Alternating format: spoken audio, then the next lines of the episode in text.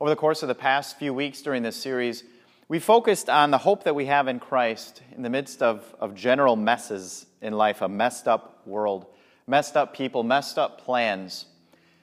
How do we handle it, though, when people and plans collide together to conspire against us? As if we're feeling like maybe the main character in the Home Alone series who is constantly guarding against and trying to fend off the bad guys and their every attack uh, against him. How do we find hope when others very, really, very specifically want to bring misery into our lives or make our lives unmanageable? As we heard in our, our lesson from Matthew, Herod took maliciousness, that, that malevolence, to new heights, not only in his efforts to thwart the plans of the wise men, the Magi who came to visit him, actually seeking his counsel to honorably worship Jesus, but also in his executive order, as Matthew told us, to, to kill all the boys in Bethlehem and its vicinity who were two years old and under. How twisted does somebody have to be to, to give or issue that sort of an edict, to be so uncaring about everybody else's lives, to end the lives of, of innocent children to protect his own? And yet we're grateful that, as the rest of Matthew records for us, God intervened and thwarted Herod's malicious plans against Joseph, Mary, and Jesus, and even the wise men themselves who weren't kept from worshiping Jesus. Matthew also tells us how the Lord did that. An angel of the Lord appeared to Joseph in a dream. Get up, he said, take the child and his mother, and escape to Egypt. Stay there until I tell you, for Herod is going to search for the child to kill him. So he got up, took the child and his mother during the night, and left for Egypt, where he stayed until the death of Herod. So, in some cases, when, when others have it out for us, as we see here, God does miraculously intervene. There was a, a case of divine intervention for God to thwart Herod's plans and rescue his son. And obviously, we are grateful that he did because it meant that, that Jesus was allowed to, to live, to grow up, to, to carry out everything that was necessary for our salvation. But is it realistic for us to expect the same kind of divine intervention when others conspire or plot against us? Do we really expect that God is going to, to send an angel, either in a dream or a vision, to warn us, uh, to, to lay out for us the next steps that we have to take when others are opposed to us? Well, if that isn't going to happen, then, then where do we find hope? How do we handle when others seek to, to mess up our lives? Well, we're going to come back to that, but, but before we do, there's actually one big challenge that gets in the way. And, and, and if we can address this, if we can grasp this and embrace this, it will actually be probably one of the most helpful things that we can do when it comes to dealing with others' plans against us. And admittedly, it's not easy. And for that reason, sadly, many people will never do the work, will never embrace this challenge or own up to it, when it actually is the most likely thing to see those concerns or issues of others' ill will against us suddenly subside and, and not be nearly as prevalent as they used to be. Would you like to hear what, what this challenge or the key to overcoming this is? Well, it isn't actually a what so much, it's a who. And that who is you. You see, more often than not, when it's a matter of somebody having it out for us, somebody having an axe to grind, somebody conspiring against us, you know where that's coming from? Right here. It really doesn't, more often than not, have anything, any basis in reality, but it's really a narrative, a story that we've told ourselves, and we listen to it over and over so many times that we start to actually believe it. Never mind if there's, there's any basis for it in reality. We've, we've established and, and elaborated such a plot, such a storyline in our head for somebody else who has it out against us that we refuse to believe or listen to any other possible explanation. So, no, your coworker isn't conspiring to, to undermine you. Your neighbor, that thing your neighbor said that you took in the, the worst way, they didn't mean it that way at all. Your family member, yeah, eventually, I mean, sometimes they do try to get under our skin, but, but they have other priorities than making your life miserable. No, the, the, the world is, the universe isn't conspiring against you. And, and haters aren't hell bent on ruining your life. Most of that is, is up here and doesn't have any basis in reality. And, and this is a very tough pill for us to swallow, but here is the truth of the matter other people are not thinking about you or as concerned about you nearly as much as you are thinking about you and concerned about you. Frankly, you just don't matter that much to most people for them to, to spend their life plotting and scheming against you, and neither do I. Now, that's a tough pill to swallow, and, and we might then be led to ask, why, why are we that way? Why is it that we, we imagine things to be worse off, that we, we, we devise these plans, these schemes in, in our mind that just aren't based in reality? Well, that reality goes all the way back to, to Eden. See, we are, are bent more because of our old Adam, our sinful nature, to playing the victim. Just as Adam and Eve did when God first confronted them on their sin, it wasn't their fault. They blamed somebody else. And when we do the same, when we blame others, then that makes it easier for us to play the victim. It's everybody else's fault, not mine. Everybody else owes me something. I deserve to be happy. And when we tell ourselves that over and over in our heads, we believe it, and then we, we have no problem fabricating and imagining these elaborate schemes and plots that others have it out for us. Now, we can play the victim or we can come to the conclusion, like Paul did, that for those of us who are in Christ, we aren't victims, we're, we're victors. In the second lesson for today from Romans, this is, this is what Paul acknowledged. Paul, who had a right to recognize that he was, in fact, a victim on the, part of many other plots and schemes against him. Yet, here's what he says in chapter 8 of Romans, verse 37 No, in all these things, we are more than conquerors through him who loved us. Not a victim, but a victor, a conqueror. Paul didn't let it play out in his mind that everybody was against him. Woe is he. Everybody owes him. It's everybody else's fault. He realized that in Christ he was a victor. And as difficult as that is for us to come to grips with that and acknowledge that and own up to that, here's the beauty of it. It's also the easiest thing then for us to fix. See, consider that versus when there, there actually is a genuine, a real issue that somebody has with us. That we can't control. That's on them. But when it's up here, when it's in our mind, then we actually have the power to choose not to play the victim and to see that we're victors in Christ. To rewrite that, that story in our mind that, that isn't really based in reality, anyways. How do we find that out, though? How do we determine when it's just up here and when it is a real scheme or plot against me that somebody has to mess up my life? Because we acknowledge that does happen as well. So, how do I know the difference? Well, the first thing I'd encourage you to do is to go back and, and play through, review all of the, the actions, the words that this person that you think is opposed to you, play them back in your mind and, and do it differently this time. Put the best construction on it. See if there's a, a different way to understand what these, this other person has said or done to you. And, and maybe they're going through something in their life. Maybe there's a, a, a, different way to interpret what they said or did. That might be a simple fix. And if that's not clear to you after that, then, then here's another step you could take talk to them. Because if there is an issue that they have with you, anyways, you're not going to get anywhere without confronting and, and talking and working through it. And probably more often than not, as you talk to them about it, you'll find that you are totally misinterpreting everything and that they have no ill will toward you. If you aren't comfortable doing that, taking that step, then another possible solution is to, to share it with somebody else, to share your concerns and, and see if they see things the same way that you are or if they have an entirely different view.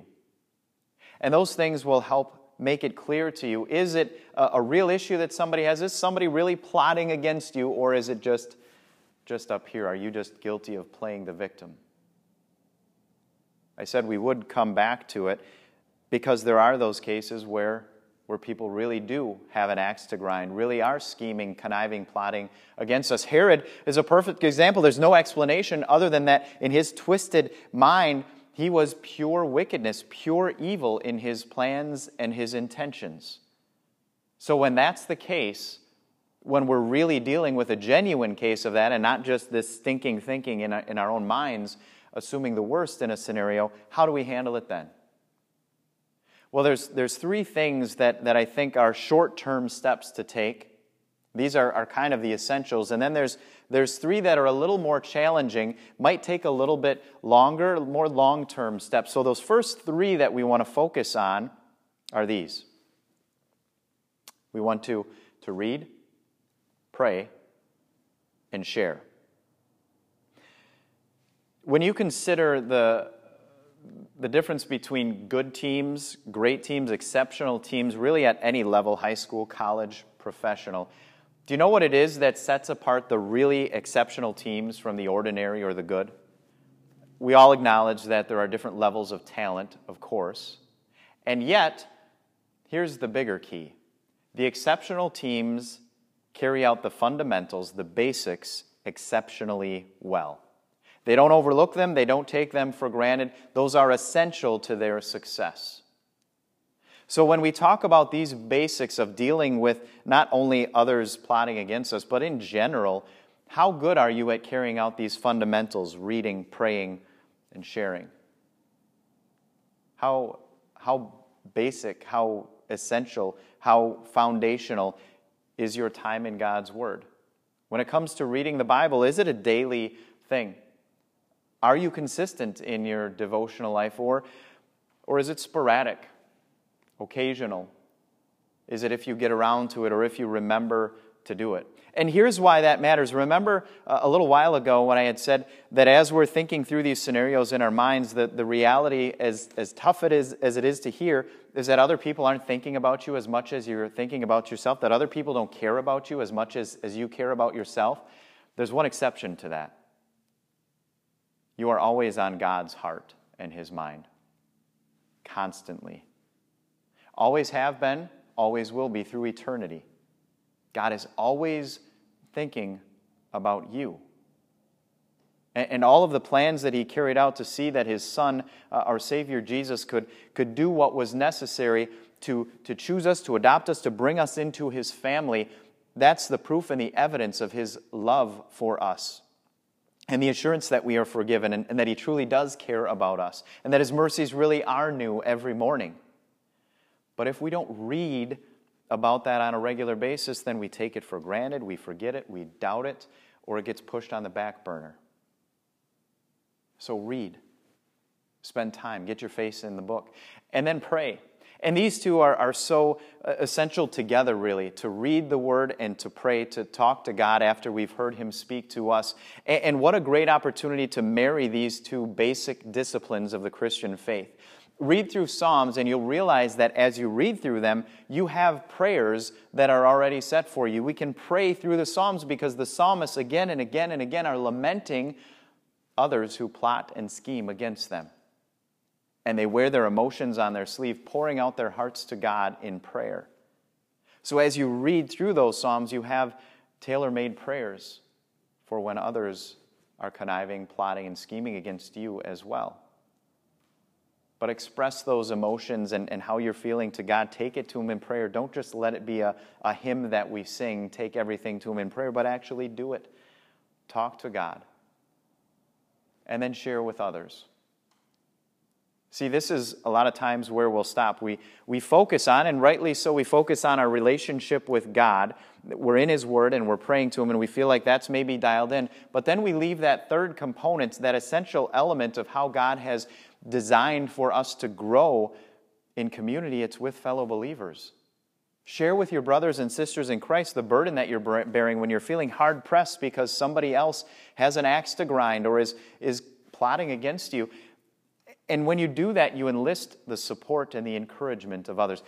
Think of how silly it would be, how foolish to take on Satan and all of his hordes, his, his minions and his demons by yourself. It'd be absolute, utter foolishness. God has given you brothers and sisters in Christ to go to war with Him, your fellow soldiers in Christ to, to bear burdens with you. And not only that, to then amplify and exponentially increase the number of prayers that are going up on your behalf as you go through this ordeal. So read, pray, and share. And as you get really good at those basics, those fundamentals, those short term steps, then, then we can work on the long term steps. And those long term steps, again, run to God for refuge and rest. Love your enemies. And thank God in advance for what good He's going to bring through this. The first one here is tied to the, the first three initial steps.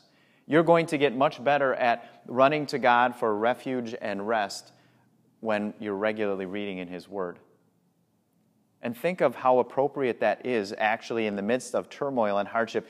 Think of all the titles and the invitations that the Lord gives to us. He calls Himself our, our, refuge, our fortress, our strength, our stronghold. The list goes on. When do you need all of those things? But when you are when you are feeling the burden and the weight of being under attack. That's when you go to a stronghold and a fortress. And God says, Let me be that. Let me be your refuge. Let me give you rest when you are weary and you're burdened and you're worn out.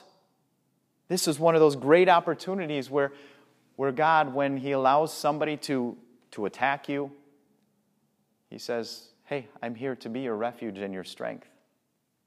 And don't be surprised if, as you grow in your ability to do that, God has a way of reminding us through His Word that if we are worried about some human being, some person on this planet plotting and scheming against us, that God reminds us the enemy, the adversary, who more than anybody else plots and schemes and still today is hell bent on your destruction. And God reminds you that He already handled that enemy, that adversary for you that he has already thwarted his plans, crushed his head, defeated him thoroughly, and that will be made clear when, when Jesus returns on the last day. So find your, your refuge and rest in the Lord. And growing in that will also enable you to better carry out that second long term step. Not as easy, but love your enemies so quickly we pray for the Lord to, to eliminate or uh, to alleviate us from any stress or problems with enemies, to get along with everybody. And we miss the point that, that it's our very enemies that, that give us the opportunity to put into practice what Christ has called us to do, to love them. If we had no enemies, how would we ever do what he calls us to do? To love our enemies, those who are scheming against us. And then where our eyes are open to a greater good that, that not only am I called to love my neighbor? Maybe that's what I need. Maybe the Lord is allowing this so that I grow in my ability to love others, but it's probably also likely what my enemy needs too. To have somebody unconditionally love them and model for them what it looks like to see Jesus love through another real flesh and blood human being. So love your enemies. And then that third long term step to recognize that God is doing good in this and thank Him for it. Don't wait till the end of it to thank Him, but thank Him in advance in the midst of this hardship and adversity with somebody else that you're going through. Say, Lord, I don't know how you're going to do it, but I know you are, and so I'm thanking you already for the good that's going to come out of this. Joseph was, was the model for that. Not Joseph in our account today from Matthew, but Genesis Joseph the one who was reunited with his brothers and, and expressed that very confidence. He said, I know that you had my harm in mind. That's what you were trying to do, and yet God worked good through it. We have the same confidence that God promises that even, even when others plot against us, He's going to bring good through it. So rather than waiting till the end, right on the front of that, that tension and that adversity, thank you, God. Thank you, God, for the good that you're going to do in my life and in the lives of others through this. It's my hope that, that as we deal with this kind of adversity, as we look for hope when others seek to mess us up, that as we get better at implementing those steps, read and, and pray and share, and then run to God for refuge and rest, love your enemies, and thank God in advance for the good He's going to do through this that, that we will find real and lasting hope. And that carrying these things out this week and, and beyond, but especially this week as we look ahead to our celebration of Jesus' birth, we have a, a, a refreshed, a, a newfound joy in the birth of our Savior. in celebrating that because it's a reminder to us how God intervened, how God not only thwarted, but sometimes used the evil, wicked plans of others against his son, ultimately to carry out his perfect purposes, to bring you and me life and joy and salvation through the Christ child, through Jesus.